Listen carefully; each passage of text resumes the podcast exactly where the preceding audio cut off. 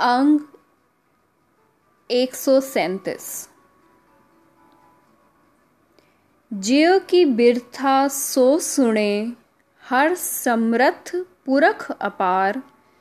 मरण जीवन आराधना सभना का आधार। सेसुरै पेय तिस कंत की वड्डा जिस परवार। ऊँचा अगम अगाध बोध किछ अंत न पारावार।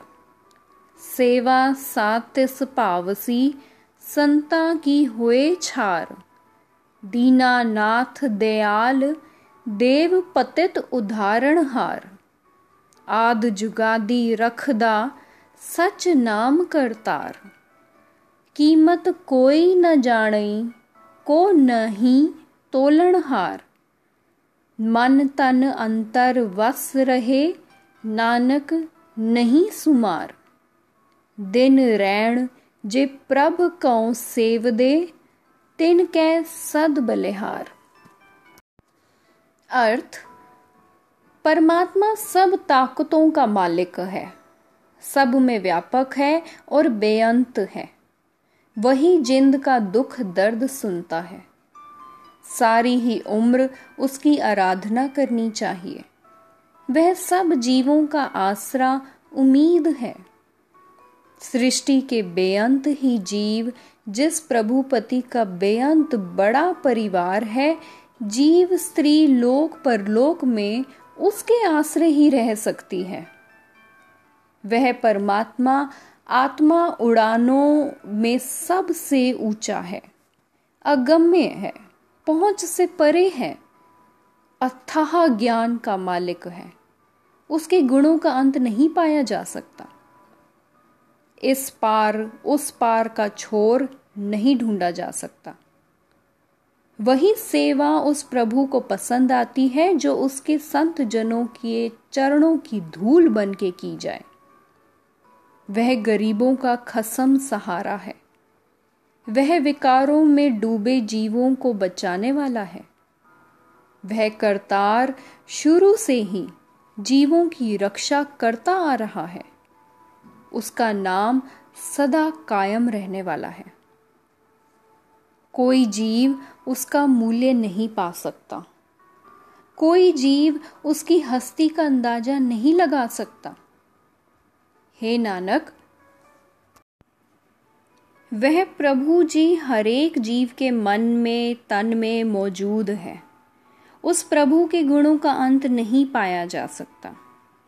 मैं उन लोगों से सदा कुर्बान जाता हूँ जो दिन रात प्रभु का स्मरण करते रहते हैं। संत आराधन सद सदा सबना का बखसिंद ज्यो पिंड जिन साजया, कर कृपा दितीन जिंद। गुर सबदी आराधिय जपिए निर्मल मंत कीमत कहण न जाइए परमेसर बेअंत जिस मन वसै नारायणो सो कहिए भगवंत जिय की लोचा पूरीय मिले स्वामी कंत नानक जीवै जप हरि दोख सभे ही हंत दिन रैण जिस ना विसरै सो हरिया होवे जंत। अर्थ, जिस परमात्मा ने सब जीवों की जिंद जीवात्मा बनाई है, सबका शरीर पैदा किया है, मेहर करके सबको जिंद दी है, जो सब जीवों पर बख्शिश करने वाला है, जिसको संत जन सदा ही जपते हैं। गुरु के शब्द के द्वारा उसका स्मरण करना चाहिए। उसका पवित्र नाम जपना चाहिए। वह परमात्मा सबसे बड़ा मालिक ईश्वर है। उसके गुणों का अंत नहीं पाया जा सकता। उसका मूल्य नहीं पाया जा सकता। जिस मनुष्य के मन में परमात्मा आ बसता है, उसे भाग्यशाली कहना चाहिए। जिसे मालिक पति प्रभु मिल जाता है, उसकी जीवात्मा की हर एक तमन्ना पूरी हो जाती है। नानक भी उस हरि का जाप जप के आत्मिक जीवन हासिल कर रहा है। जिस मनुष्य को न दिन, न रात, किसी भी वक्त परमात्मा नहीं भूलता, उसके सारे पाप नाश हो जाते हैं। वह मनुष्य आत्मिक जीवन वाला हो जाता है। जैसे पानी के बगैर सूख रहा पेड़ पानी से हरा हो जाता है। सरब कला प्रभु पूर्णो मंजव निमाणी थाओ हर ओट गही मन अंदरे जप जप जीवा नाओ कर कृपा प्रभ आपनी जन तूड़ी संग समाओ ज्यो तू राखे त्यो रहा तेरा दिता पैना खाओ उद्दम सोई कराए प्रभ मिल साधु गुण गाओ दूजी जाए न सूझई किथे कुकण जाओ अज्ञान बिनासन तम हरण ऊँचे अगम अमाओ मन विछड़िया हर मेलिए नानक एहो सुआओ सर्व कल्याणा तित दिन हर परसी गुरते पाओ अर्थ हे प्रभु तू सारी शक्तियों से भरपूर है मैं निमाणी का तू आसरा है हे हरि, मैंने अपने मन में तेरी ओट ली है। तेरा नाम जप के मेरे अंदर आत्मिक जीवन पैदा होता है। हे प्रभु, अपनी मेहर कर। मैं तेरे संत जनों की चरण धूल में समाया रहूँ। जिस हाल में तू मुझे रखता है, मैं खुशी से उसी हाल में रहता हूँ। जो कुछ तू मुझे देता है, वही मैं पहनता हूँ। वही मैं खाता हूँ। हे प्रभु, मुझसे वही उद्यम करा जिसकी इनायत से मैं गुरु को मिलके तेरे गुण गाता रहूँ। तेरे बिना मुझे और कोई जगह नहीं सूझती। तेरे बिना मैं और किसके आगे फरियाद करूँ? हे अज्ञानता का नाश करने वाले हरि, हे मोह का अंधकार दूर करने वाले हरि हे सबसे ऊँचे, हे अगम्य, हे अमित हरि। नानक का ये उद्देश्य है कि नानक के विछड़े हुए मन को अपने चरणों में मिला। हे हरि, मुझ नानक को उस दिन सारे ही सुख प्राप्त हो जाते हैं जब मैं गुरु के चरण छूता हूँ। वार माज की तथा सलोक महला पहला। मलक मुरीद तथा चंद्रहा सोहिया की तुनी गावणी। एक ओंकार सतनाम करता पुरख गुर प्रसाद सलोक महला पहला। गुर दाता, गुर हिवै, कर गुर दीपक तह लोए। अमर पदार्थ नानका, मन मानिए सुख होए। अर्थ, सतगुरु नाम की दात देने वाला है। गुरु ठंड का स्रोत है। गुरु ही त्रिलोकी में प्रकाश करने वाला है। हे नानक, कभी ना समाप्त होने वाला नाम रूपी पदार्थ गुरु से मिलता है। जिसका मन गुरु में पतीज जाए, वह सुखी हो जाता है। अर्थ अगर मनुष्य की सारी उम्र को दस हिस्सों में बांट दें तो इसकी सारी उम्र के लिए उद्यमों की तस्वीर कुछ इस तरह बनती है। पहली अवस्था में जीव प्यार से, माँ के थनों के दूध से व्यस्त होता है। दूसरी अवस्था में भाव जब थोड़ा सा बड़ा होता है, इसे माँ और पिता की समझ हो जाती है। तीसरी अवस्था में पहुँचे हुए जीव को भाई व बहन की पहचान हो जाती है। चौथी अवस्था में खेलों में प्यार के कारण जीवों में खेल खेलने की रुचि उपजती है। पांचवी अवस्था में खाने पीने की लालसा बनती है। छवी अवस्था में पहुँच के जीव के अंदर काम जागता है, जो जाति को जाति नहीं देखता। सातवीं अवस्था में जीव पदार्थ इकट्ठे करके अपना घर का बसेरा बनाता है। आठवीं अवस्था में जीव के अंदर गुस्सा पैदा होता है, जो शरीर का नाश करता है। उम्र के नौवे हिस्से में केस सफ़ेद हो जाते हैं और सांस खींच के आते हैं। भाव दम चढ़ने लग जाता है। दसवें दर्जे पे जाके जल के राख हो जाता है। जो साथी शमशान तक साथ जाते हैं, वे डाहे मार के रोते हैं। जीवात्मा शरीर में से निकल के आगे के राह पूछता है। जीव जगत में आया और चला गया। जगत में उसका नाम भी भूल गया। उसके मरने के बाद पतलों पे पिंड भरा के कौओं को ही बुलाते हैं। उस जीव को कुछ नहीं पहुँचता। हे नानक, मन के पीछे चलने वाले मनुष्य का जगत से प्यार अंधों वाला प्यार है। गुरु की शरण आए बगैर जगत इस अंधे प्यार में डूब रहा है।